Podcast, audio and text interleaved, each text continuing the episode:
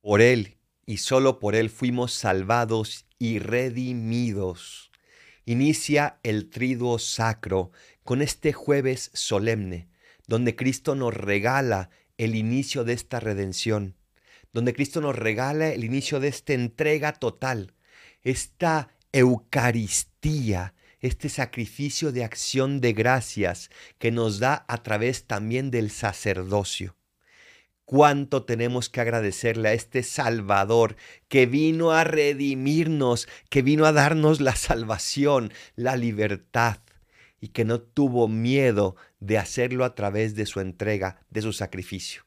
Cuando tenemos que aprender de este Dios que fue capaz de hacerse hombre y de arrodillarse frente a los hombres para lavarles los pies cuando tenemos que aprender de este hombre que supo ser amigo de sus apóstoles, que quiso pasar sus últimos momentos también junto con ellos. Cuánto tenemos que aprender de este Dios y hombre que nos acompaña así en toda su divinidad y en toda su humanidad desde que se encarnó para toda la eternidad. Gracias Jesús. Y este jueves santo queremos agradecerte a través del amor a la Eucaristía Ojalá que el día de hoy todos podamos acudir a misa y lo recibamos sacramentalmente para recordar esa entrega que Él hizo ya hace casi dos mil años. Soy el Paradolfo.